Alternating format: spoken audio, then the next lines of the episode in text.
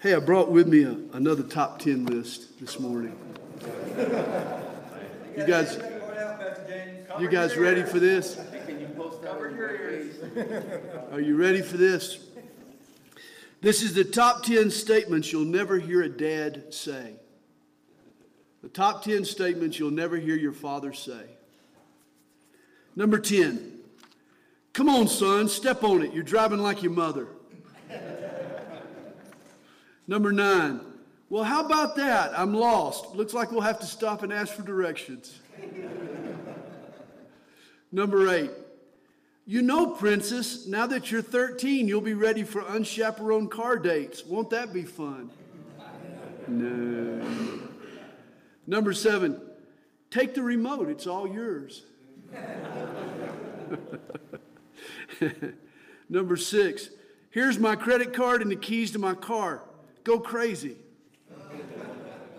Number five, son, forget mowing the lawn. It's Saturday, it's your only day to sleep in. Number four, your mother and I are going away for the weekend. You might want to consider throwing a party for your friends. Number three, well, I don't know what's wrong with your car. Have your mom take a look at it. You'll never hear dad say that. Number two, no son of mine is going to live under my roof without an earring. Now quit your belly aching and let's go down to the mall. and the number one thing you'll never hear a father say, why do you want to go out and get a job? I make plenty of money for you to spend. yep. Those things never came out of my mouth, man. Well, we've had a wonderful time. I've had a wonderful time. We uh, kicked things off by Pastor Charlie set the stage for us and gave us a, a timeline and talked about the uh, the Antichrist and the seven years of tribulation. We talked about the day of the Lord in our first session. You know, today is the day of man. Man's having his way, man's getting his say. But the day is coming when God's going to have his say. And God's going to get his way. The Lord will get the last word.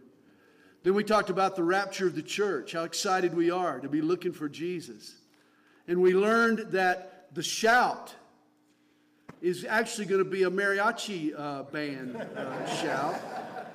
Uh, sort of like Juan over here, but I'm a little uh, worried about Juan because I'm afraid he's really confused.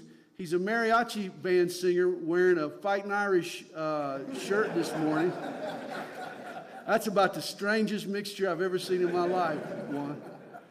But uh, we learned about the rapture. We're listening for that mariachi call. And then uh, last night, we learned that Jesus is not baby Jesus anymore. He's not even gentle Jesus anymore. He's a mighty man of valor. He's mighty in war, and he's mighty to save.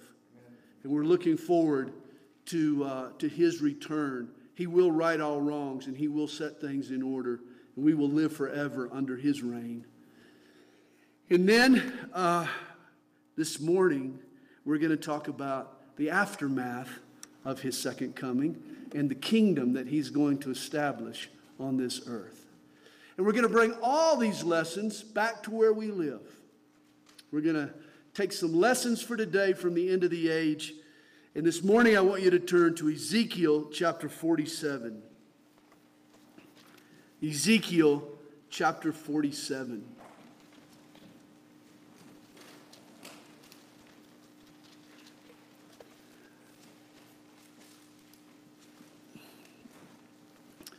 If you attended church as a child, you might know this tune. It was a Sunday school favorite of mine for sure. It's called Deep and Wide and it even has hand motions. It goes deep and wide, deep and wide. There's a fountain flowing deep and wide. Just be thankful I didn't try to sing it. but I bring this up because I've entitled my message this morning, Deep and Wide. Ezekiel chapter 47, I want to read the first 12 verses. The prophet begins Then he brought me back to the door of the temple, and there was water flowing from under the threshold of the temple toward the east. For the front of the temple faced east. The water was flowing from under the right side of the temple, south of the altar. He brought me out by way of the north gate and led me around on the outside to the outer gateway that faces east. And there was water running out on the right side. And when the man went out to the east with the line in his hand, he measured 1,000 cubits. And he brought me through the waters. The water came up to my ankles. Again, he measured 1,000 and brought me through the waters. The water came up to my knees. And again, he measured 1,000 and brought me through. The water came up to my waist.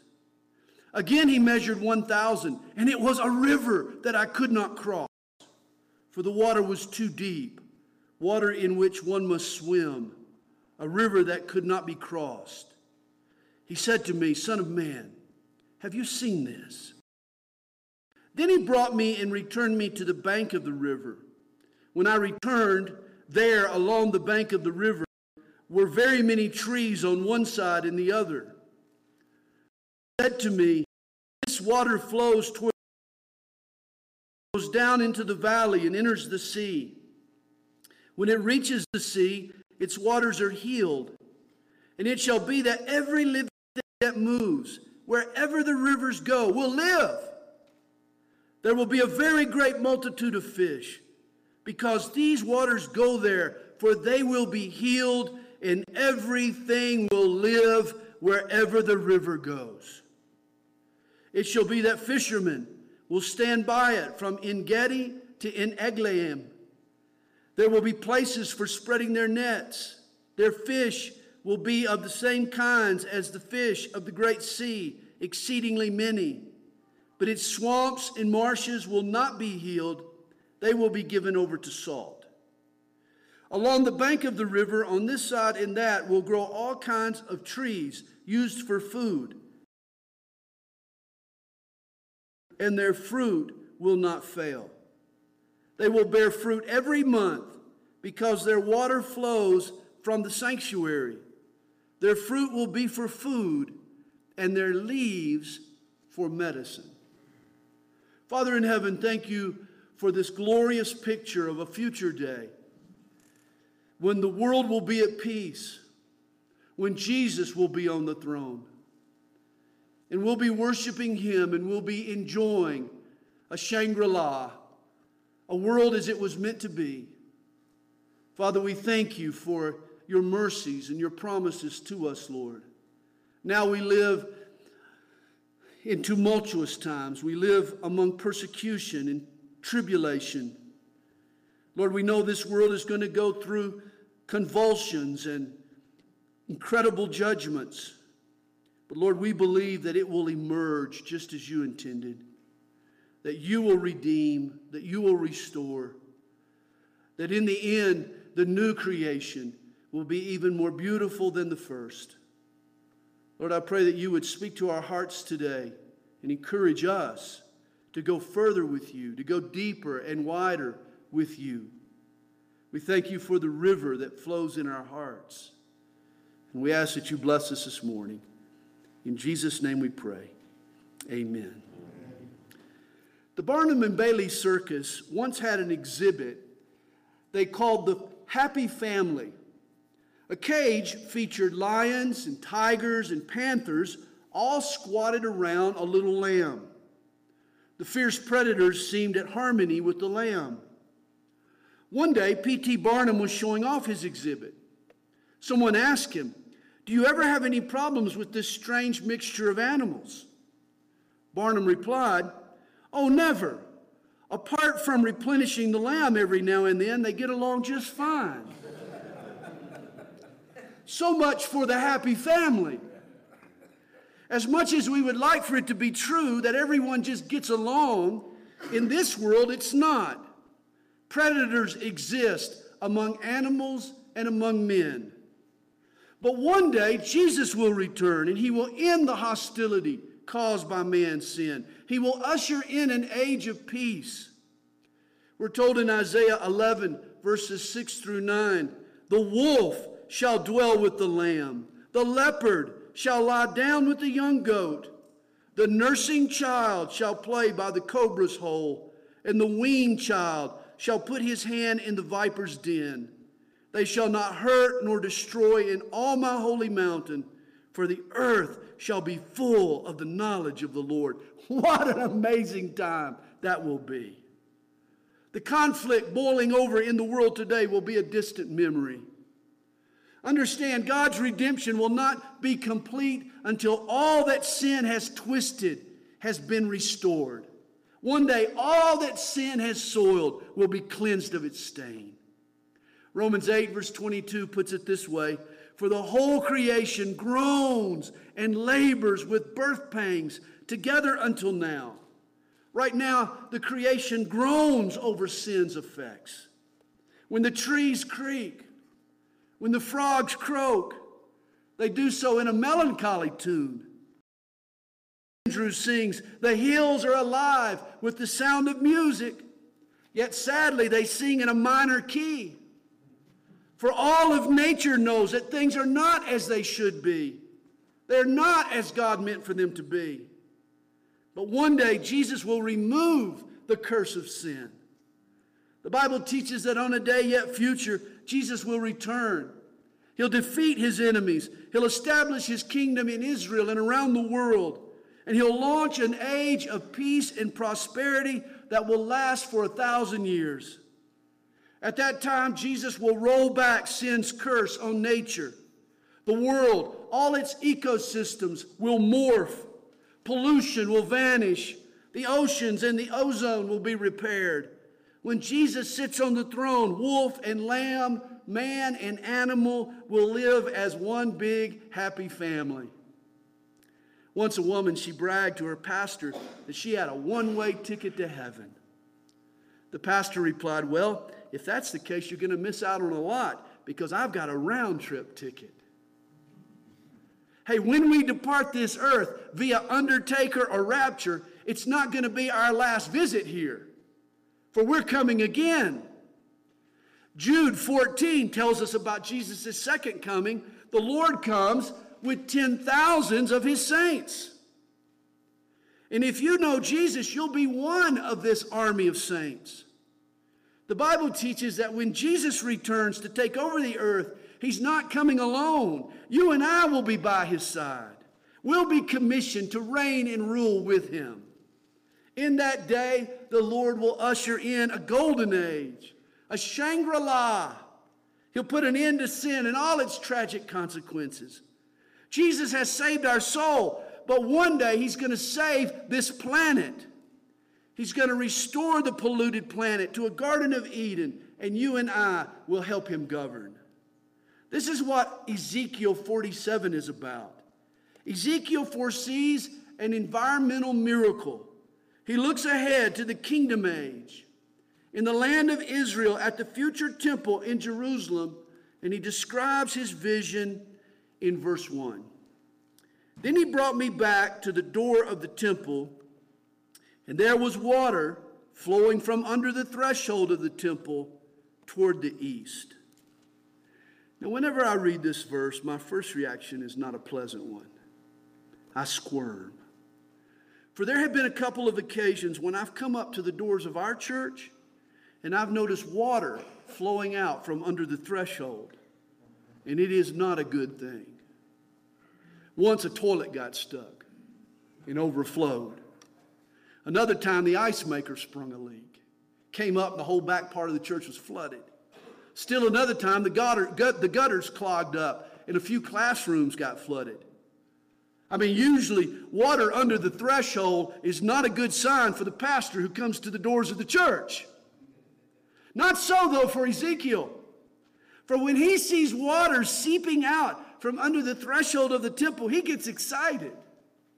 Hey, the Middle East is a region of the world rich in oil, but sparse in water. Any trickle of water is a blessing.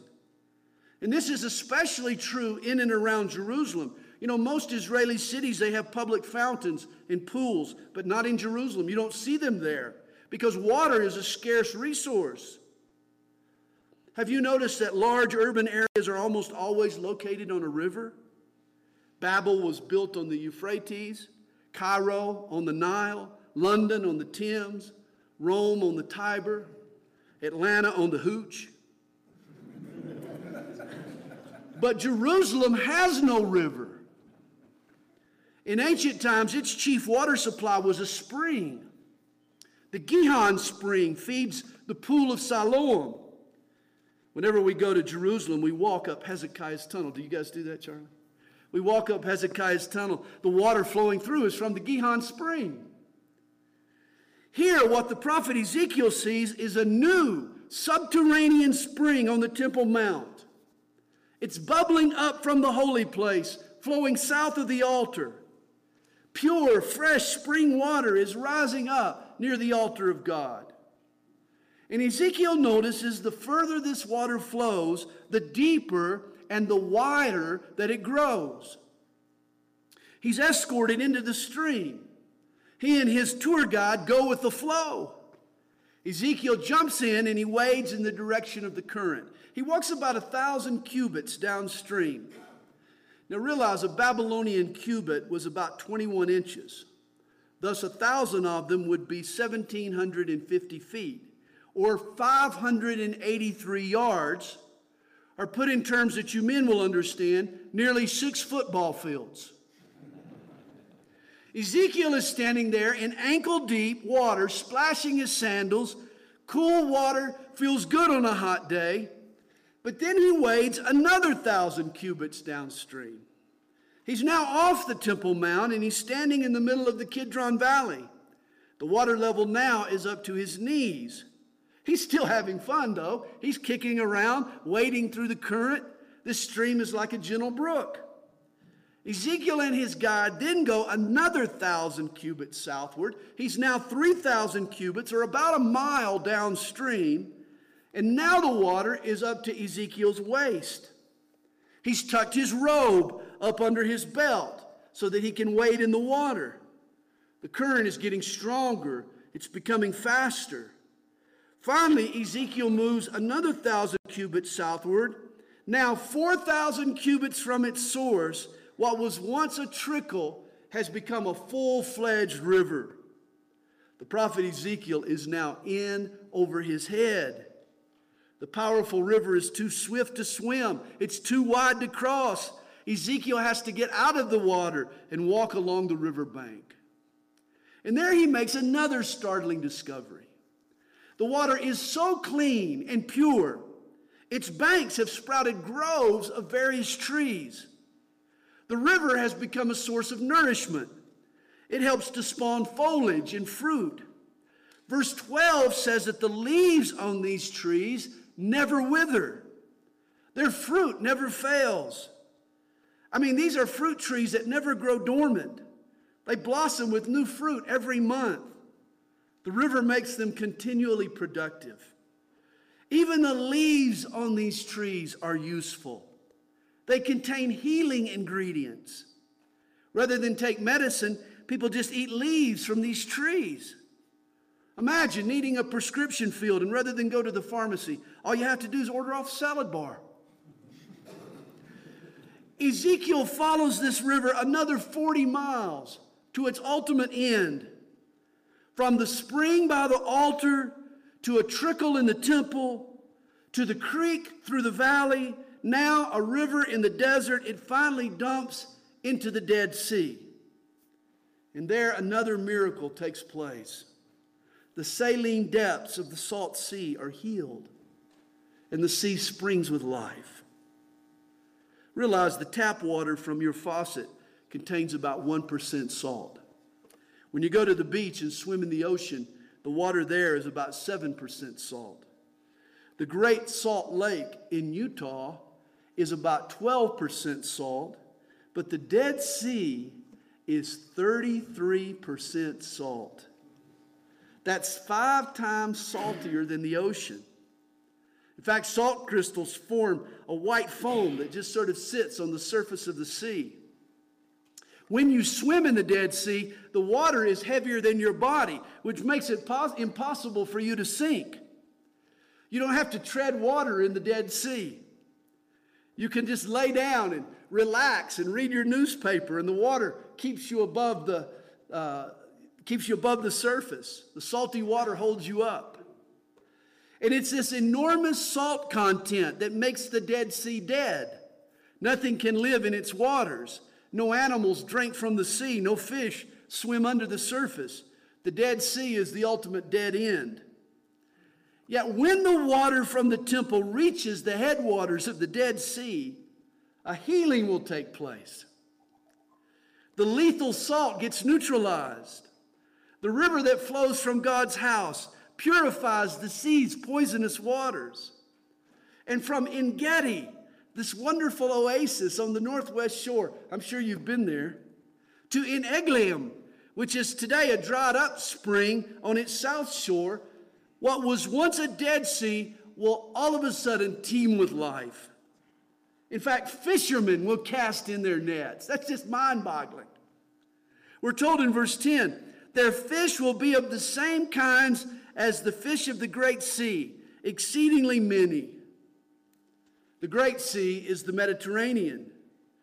Imagine here the Dead Sea will become a fisherman's paradise. There's one of my buddies there uh, in the future. The same genre of fish you find today in the ocean of the Mediterranean, you'll find in the Dead Sea. Imagine charted fishing excursions operating on the Dead Sea. That's unbelievable. And notice the amazing promise in verse 9. Notice verse 9. Everything will live wherever the river goes. Let me repeat that. Everything will live wherever the river goes. Whatever God's river touches, it heals. It has a curative tonic. Every putrid pond, every cesspool, every stagnant eddy into which this water seeps will be transformed. And this is just a little glimpse of the incredible transformations that will take place all over the world when Jesus rules the earth from his throne in Jerusalem. If Jesus is able to heal the waters of the Dead Sea, cleaning up an oil spill in the Gulf is no problem. Ezekiel 47 teaches that one day there'll be a little bit of heaven everywhere on earth. The planet will become a garden. The whole world will become a tropical paradise. And let me suggest that what we see happening in Ezekiel 47 isn't just fulfilled in the end of time. I believe it occurs anytime Jesus is allowed to sit on the throne, even the throne of a person's heart. What will one day occur on planet Earth can take place today in the spiritual life of a person who surrenders the crown and course of their life to Jesus. To me, this end times river is analogous to God's influence in a Christian's life. You remember, Jesus promised us in John 7, verse 37 if anyone thirsts, let him come to me and drink. He who believes in me, as the scripture has said, out of his heart will flow rivers of living water. When I surrender the reins of my life to Jesus, when I give him all my heart, a love and peace and joy and energy and power begins to bubble up in me. A spiritual current of life giving vitality flows into areas of my life that were once dry and dead. As the living water flows, transformation occurs. There's a story that's told from Joe Montana's college days at Notre Dame. I was glad you wore the shirt here this morning. the famous quarterback, he took a course entitled Introduction to, to the New Testament. Well, in fact, this class was popular among all the football players. Not because they were particularly interested in the Bible, but because the tired old professor who taught the class always gave the same final exam. Just one question trace and discuss the missionary journeys of the Apostle Paul. A good answer to that one question would earn you an easy A. Well, when it came time to take the exam, everyone was shocked. When they turned over the test, and it had a different question. It read, Offer a critical analysis of Jesus' Sermon on the Mount. I mean, a sigh went up from all over the room. No one had prepared for this question. But Joe noticed one of his linemen scribbling feverishly. Later, his teammate was bragging that he'd gotten a B plus for the course. Joe asked him how he had answered the surprise question. The fellow said, he said, Well, Joe, when I saw he wanted a critical analysis of Jesus' Sermon on the Mount, I wrote, Who am I to criticize the words of the Master? But I do have something to say about the journeys of the Apostle Paul. then I wrote what I had prepared.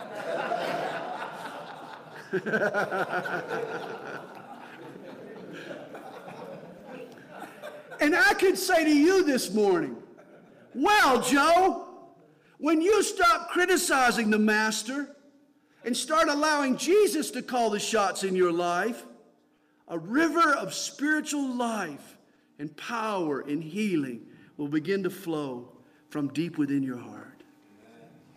With the time I have left, I want to examine how this future river spoken of here in Ezekiel 47 acts like the living water of God's Spirit that flows and transforms us. There are three points. If you're taking notes, there's three points that I want you to write down and consider this morning. First, how it spreads. Second, what it spawns. And third, where it starts. Three S's how it spreads, what it spawns, and where it starts. For as soon as a person surrenders their life to Jesus, I mean, really turns over the control of their life to Jesus, it invites Him to take over their heart. A spigot turns on inside. God's river surges into that person. As the river in Ezekiel 47 bubbled up in the temple, a river of spiritual influence springs up in the life of a believer. And notice first how this river spreads. It begins as a mere seepage, it turns into a trickle, then into a stream, then into a creek, then into a mighty river. In essence, it builds gradually and incrementally. It widens and deepens as it flows. As we sang as kids, there is a fountain flowing deeper and wider. When you first jump into the Christian life, the living water's fun. It's like a trip to the water park. It's like splashing in cool water on a hot summer's day. The word relief fits. I mean, your sins are forgiven, man. The guilt is gone. It's like an anvil that you've been lugging around for years, suddenly rolls off your shoulders. You're given a new lease on life. It's beautiful, it's wonderful. But as you go with the flow, this initial euphoric experience deepens and widens. It's like Ezekiel's experience. As he waded further and further into the river, the current got stronger and stronger. The flow got deeper and deeper. Finally, Ezekiel was submerged. You could say he was in over his head. And likewise, the further you go with God, the more profound, the heavier the experience becomes. You know, the longer I stand at the foot of the cross, the more I realize what it cost my Lord to earn my forgiveness. An appreciation grows, it grips my allegiance. I realize that Jesus is not just my Savior, He's also my Lord. His ways and will are best. And I begin to want His influence more and more in my life. I want His input to permeate more and more of my thinking. In time, I even develop a sense that I want to serve Him. My life begins to turn in directions that will count for God. You know, talk to missionaries who've made huge sacrifices to follow Jesus, and they'll confirm that it didn't happen overnight. When they began with God, they had no idea where the path was going to take them. I mean, they were just happy that they were forgiven, that they knew God. They got into the flow. And by faith, it carried them places that they never thought they'd go. But it's this incremental progress that becomes a stumbling block for some folks. Because some of us want to start off from the high dive. I mean, we're the kind of people that jump into the pool at the deep end. They're determined to be a spiritual giant from the start. It's a prideful attitude, really. Well, if I can't be the greatest Christian ever, then I just won't be one. Wait a minute. Some people view the Christian life as self achievement, as mastering a lifestyle rather than as following the master. You see, the truth is, God makes us all get into the pool at the shallow end where we can learn to swim correctly. This is why humility is a prerequisite for becoming a Christian. You begin the Christian life by dismounting your high horse and humbling yourself. You begin the Christianity, your Christian experience, by embracing little child status. Realize when you begin anything, you do so as a beginner. Whether it's playing golf or woodworking or stock investing or being a Christian. There's no need to be embarrassed by it. You're just a beginner. None of us start out our Christian life with instant maturity. It takes time. We're all novices in the beginning. Nobody becomes a Christian and presto, he knows all the books of the Bible instantly and can quote scriptures and can teach Bible studies. It doesn't work that way. You get in the river at once, but going on requires you wading further and further down the stream. See, Ezekiel started out ankle deep. Then he found himself knee deep, then waist deep. Then he got in over his head. But the important thing is that he started and he stayed. He stepped into the river and he stayed in the river. He trusted the river and he went with the flow. He didn't get out, he kept walking. Downstream, the water got deeper and wider, and your Christian experience will deepen as you go. You know, it starts out as a desire for God's forgiveness and for His blessing, but ultimately it changes our character. It does something deep in our hearts. It also widens as we go. It starts out as a personal interest for me and my needs, but eventually it broadens into a burden and a concern for other people, perhaps even the whole world. It's deeper and it gets wider as we go. Reminds me of the bank robber. He hit the same bank three times. When the police interviewed one of the tellers, they asked if she noticed anything different about the man. She answered, Well, yes. Each time he robbed us, he seemed a little bit better dressed. Obviously, the robber was gaining a little momentum as he went, wasn't he? He was moving forward in his chosen line of work. And this is what happens to you when you continue on with God. The current gets deeper and it gets wider. You get caught up in the momentum, God's momentum. It grows stronger. You know, sins you once overlooked start to bother you now. Your life grows purer and holier. You too become better dressed spiritually as you go. You no longer care only about yourself, you start seeing other people's needs. It's amazing how this river spreads. But it's also interesting what this river spawns. In Ezekiel's vision, trees grow up along its banks that sprout fruit. There's even healing in the leaves. And when the river mixes with the stagnant waters of the Dead Sea, God's river wins. It neutralizes the poison and it stimulates life. The living water allows fish to hatch and animals to drink. It becomes a source of life. What does this river spawn? In a word, it produces healing. And this is also what the river of God brings to our hearts. The river of God's Spirit brings healing. I'm sure you've noticed this world is a cold, cruel place. It's a minefield armed with emotional bombshells that hurt us and harm us. Oh, the disappointments and the heartaches and the losses and the pain and the setbacks that you've endured. How many of us have ever wondered if the enemy hadn't slipped in and secretly booby trapped our lives? Is anything going to go right? But whatever this river touches, it heals. It neutralizes what's acidic.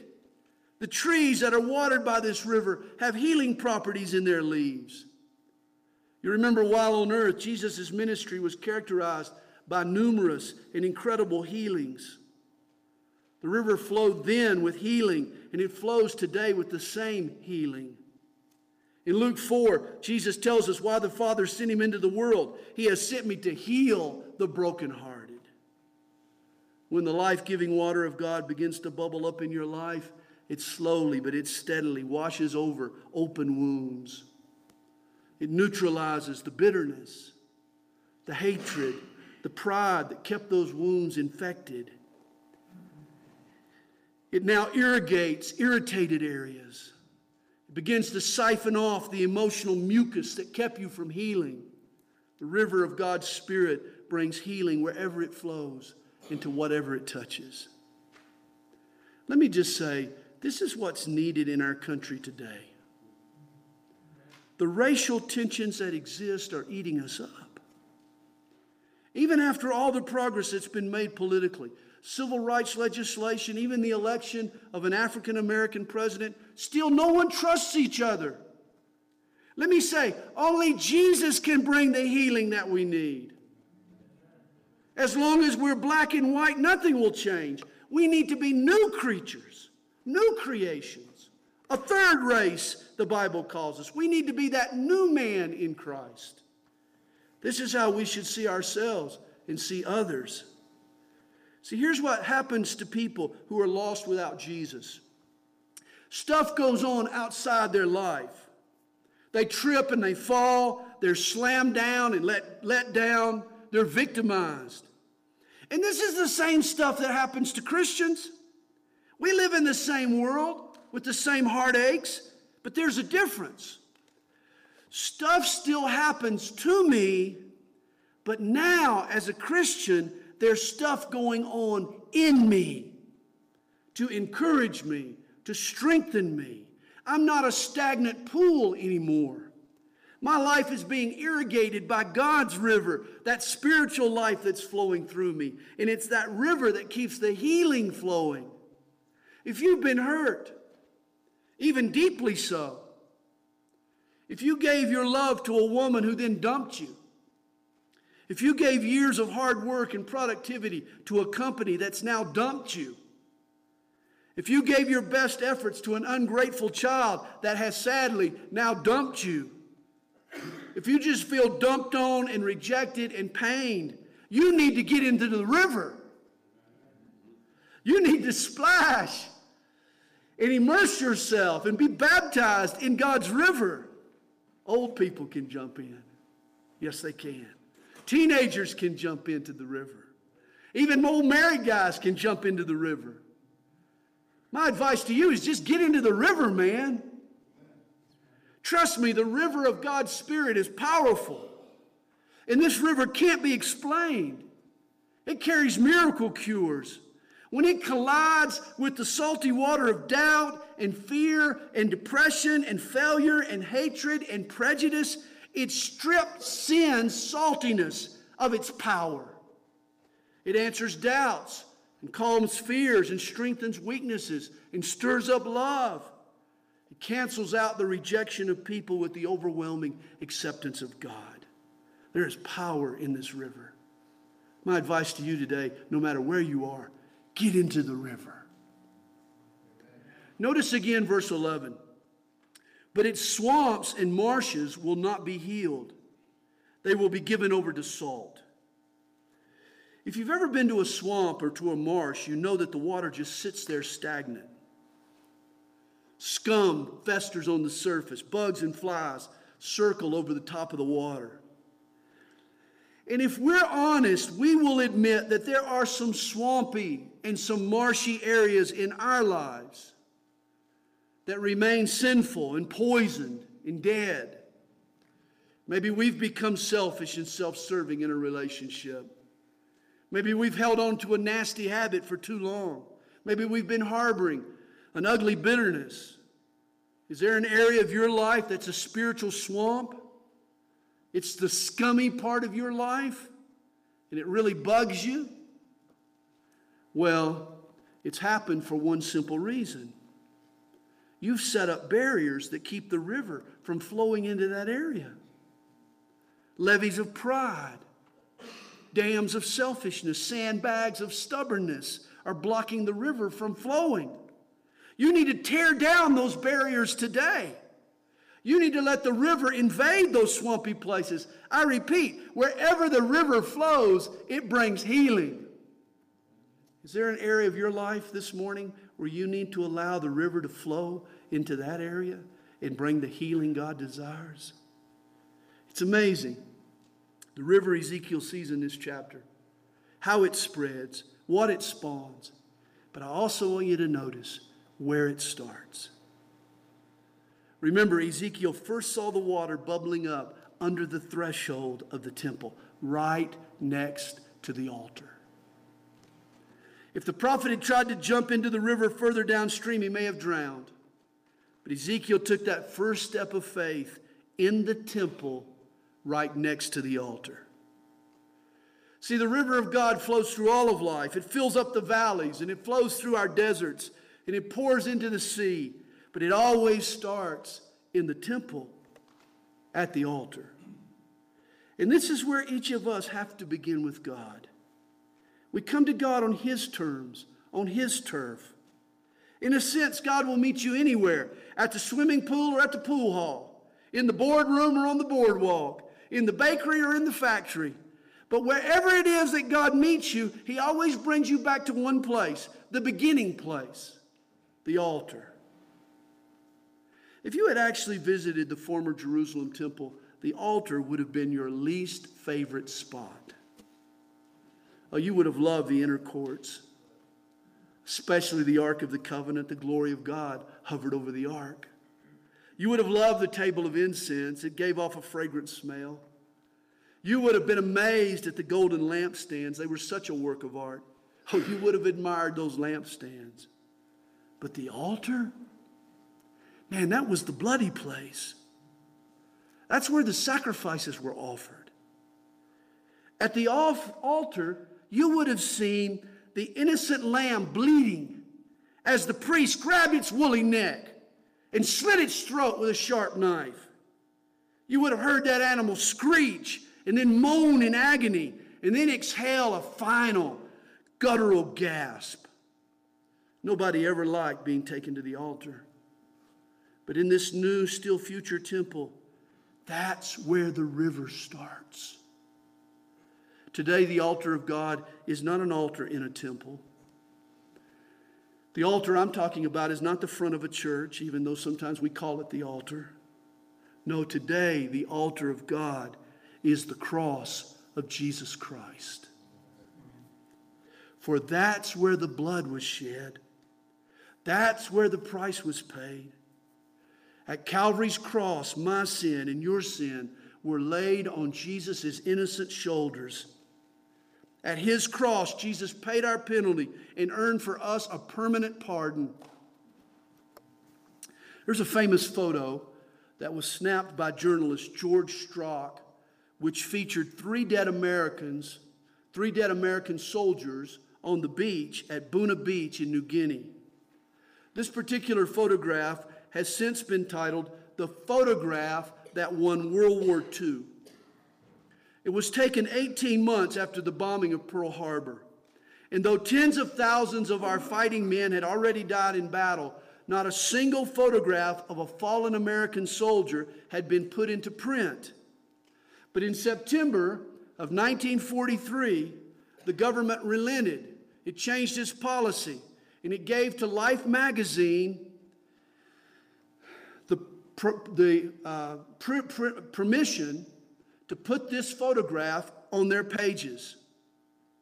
You see, Life magazine sensed that the civilian commitment to the war was waning, and the public needed a reminder of the urgency of victory. This image made the conflict real in the minds and hearts of every American. And it relit a spark in our country to do all that we could to support the war effort. This was the photograph that won World War II. And this is why the Christian life really does begin at the cross.